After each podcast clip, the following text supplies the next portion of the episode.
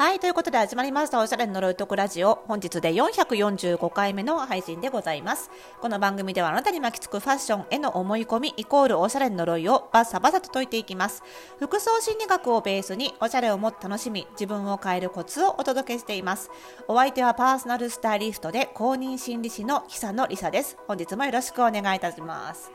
さあね、これね、今日話そうと思ってるテーマ、本当だったらもうちょっと早くね、話しておくべきだったかなと思うんですけど、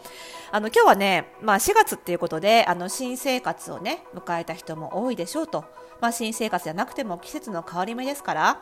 あのー春夏物のね、ワードローブをちょっと入れ替えようかななんて思ってる方も多いかなと思いまして、ワードローブのね、揃え方、っていう話をあのちょっとねコンパクトにねコツを押さえてそのコツですよ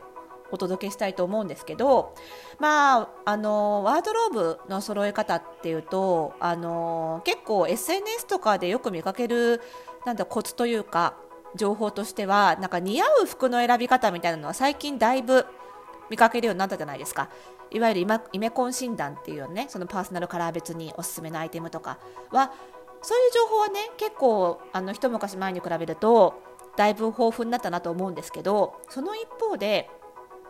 そういう情報って一点一点の服の選び方じゃないですか。でもワードローブつまりその塊としてのね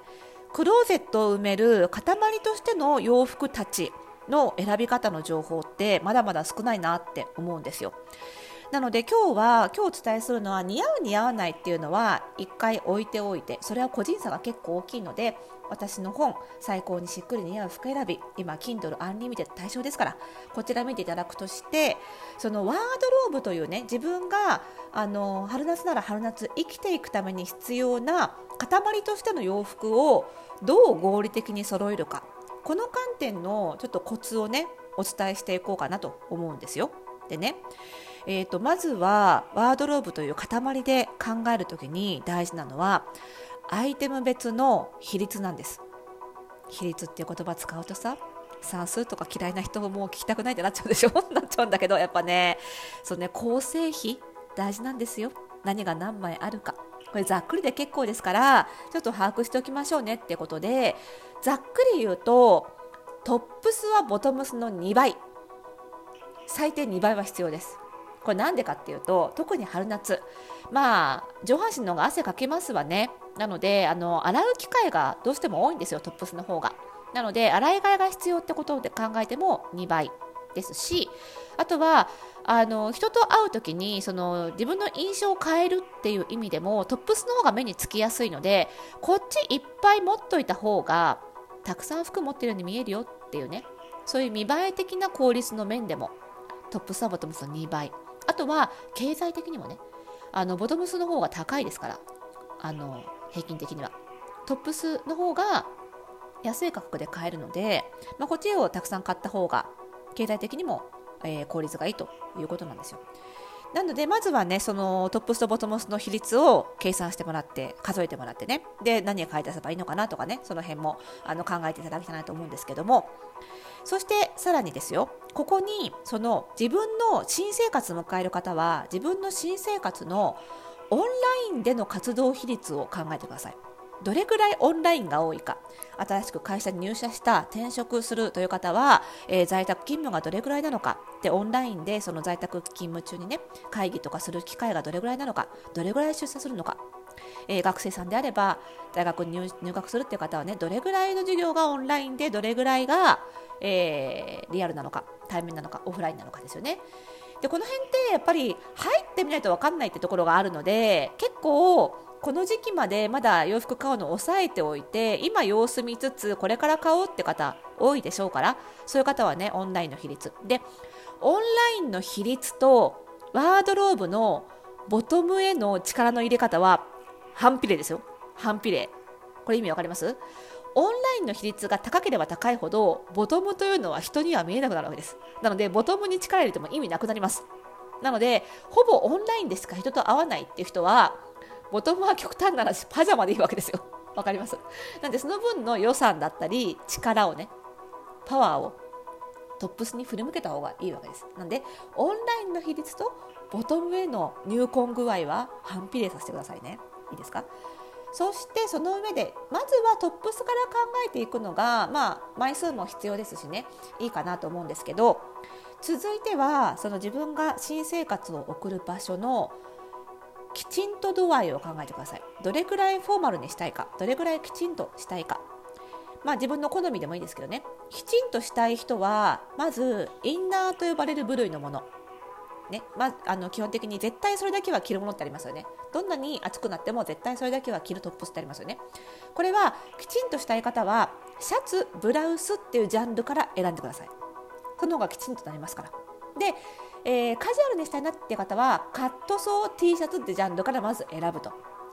でこのジャンルの絞り込みするだけでも特にね EC サイトでの買い物超楽になりますからトップスオールで見てるとキリがない。だけどまずは、え、シャツブラウスなのかカットソー T シャツなのかこれだけで絞り込むだけでもだいぶ違いますから。でここにねニットを入れないのはニットってね春先しか着ないんですよね。ね暑くなってくると結構着づらくなるじゃないですか。だから基本的にまず優先すべきはシャツブラウスもしくはカットソー T シャツってことでね。このジャンルからまず探していく。でさらにですよ。体温調整どうするの？体温調節どうするの？ってことなんですけど特にねこれ今トレンドで言うと体温調節従来のそのインナーシャツブラウスないしはカットソー T シャツの上に羽織っていくのが従来でしたが今の流行は下に重ねていくこともできるんですよ。わかりますかね？ブラウスとか T シャツの下に薄手のシアー素材って言ってスケール素材も多いですけどね。薄手のハイネックのカットソーを重ねるなんて着こなしも結構多いんですよ。つまり皆さん方の選択肢としてちょっとまだこの時期肌寒いからカットソーもしくはシャツ1枚で寒いよって時に上に羽織るか下に重ねるかこの2つの選択肢が用意されてるわけです。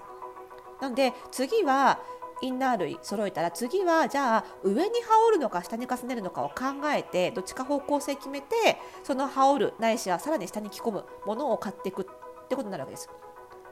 じゃあこれどっちがいいかっていうとさっきと同じようにきちんとした印象を出したい人。は羽織ってってください上に。その方がきちんとした印象になります。羽織るものはカーディガンでもいいですしジャケットでもいいですけどもジャケットの方がきちんと感は強くなりますがいずれにせよ下に重ねていくよりも上に羽織っていった方がきちんと感がキープされます。ただカジュアルでいいよと。いやむしろカジュアルがいいんだと。いう方は下に重ねていってください。半袖 T シャツの下に長袖のシアーカットソーを重ねるとかブラウスの下に長袖重ねるとか下に着ていく。こうするとカジュアルな着こなしになっていきます。これどっちかに決めるとあの最小限のワードローブ買う時に便利なのでどっちかに決め込んでおくと便利です。ね、わかりました？ということでえまずはえトップスとボトムスのえ比率を考える。そしてまずインナーから考えるときにフォーマル度合いでシャツブラウスを基軸にするのかカットソー T シャツを基軸にするのか考える。そして、えー、さらに、えー、そこに体温調整のためのアイテムを買うのであればきちんとしたければ羽織っていくカジュアルだったら重ねていくっていうふうに考えていくこの辺ですよね。であとはそれに合わせてボトムを買うってことなんですけど、まあ、最後基本的にボトムはあの何か特別な理由がない限りねあのずっと自転車乗ってるとかさなんかそういう理由がない限りは、まあ、ボトムスはスカートパンツはできるだけ同数の方が、まあ、着回しっていう観点ではいいかなと思うんですけど注意しなきゃいけないのはその柄物ですよね。柄物上下トップスもボトムスも柄物ってできるんですけどちょっと組み合わせが難しいので、えー、トップスだけに柄物を使うかボトムスだけに柄物を使うかってあらかじめ決めといちゃった方がいいかなと思います。でその時にオンラインの比率が高いようであればトップスが華やかな方がオンライン映えはするのでそういう意味では柄物はトップスに入れる。ボトムは全部無地もしくは無地っぽく使える細かい柄で遠目に見たら無地に見えるみたいなものにするっていう感じで決めてあげるといいと思います。この辺でねだいぶ着回し効率変わってきますので、えー、そういうイメージでやっていく。でうまく、えー、作ればうまくワードローブを揃えていけばあの選択することを厭わなければワンシーズンって本当にね123枚でいけるはずなんですよ。トップスが4枚5枚か5枚でボトムスが3枚あればそれだけで掛け算すれば一応15パターンできることになるのでねなので1週間2週間ぐらいはいけるはずなんですよねはい、なのでね上手にちょっと組み合わせて、えー、ワードローブ作ってみてください。でねじゃあ具体的に1シーズンのお買い物の金額どうしようとか1万あたりの、えー、洋服のにはどれぐらいお金かけたらいいだろうみたいな次はそういうね金額的な悩みが出てくると思うんですよね。で、まあ、その辺は今日ねあの今月はあの服装心理ラボ私がやってるオンラインサロンの方で、えー、と今月のメールレッスンのテーマとして、えー、適正な服飾費の考え方っていうテーマで今月はお届けしていきますので、えー、今日の内容をベースにまずねワードローブの枚数とかこういうアイテム買ったらいいかなっていうのがなんとなく見えてきたら次はねこのメールレッスンを受けていただけるとじゃあ具体的に全部新しく買おうとしたらいくらぐらいになるなとかねどれぐらいお金をかけたらいいのかなみたいなことも考えられるようになるのでかなり自信を持って、えー、新生活春に向けたあのまとめ買いもできるようになるんじゃないかと思いますのでぜひぜひその辺までね詳しく、知って合理的に買い物したいという方は、今月の服装診ラボぜひ入会してメールレッスン受け取ってください、入会のねあの公式サイトへのリンクはまた番組概要欄に貼っておきます。現初の入会がお得ですからねぜひ今のうちにご入会いただけると嬉しいです。ということでこの番組ではまだまだ皆さんからのお悩みご質問もお待ちしております。えーと、新生活に、ね、向けた何かそういう着こなしのお悩みとかねあのワードローブの疑問とかも、えー、お待ちしてますのでどしどし送ってくださいね。はい、そしてこの番組の更新情報は各ポッドキャストサービスや登録するとラジオトークではフォローすると受け取ることができますのでぜひぜひ登録フォローの方よろしくお願いいたします。それではまた次回の配信でお会いしましょう。おやすみなさい。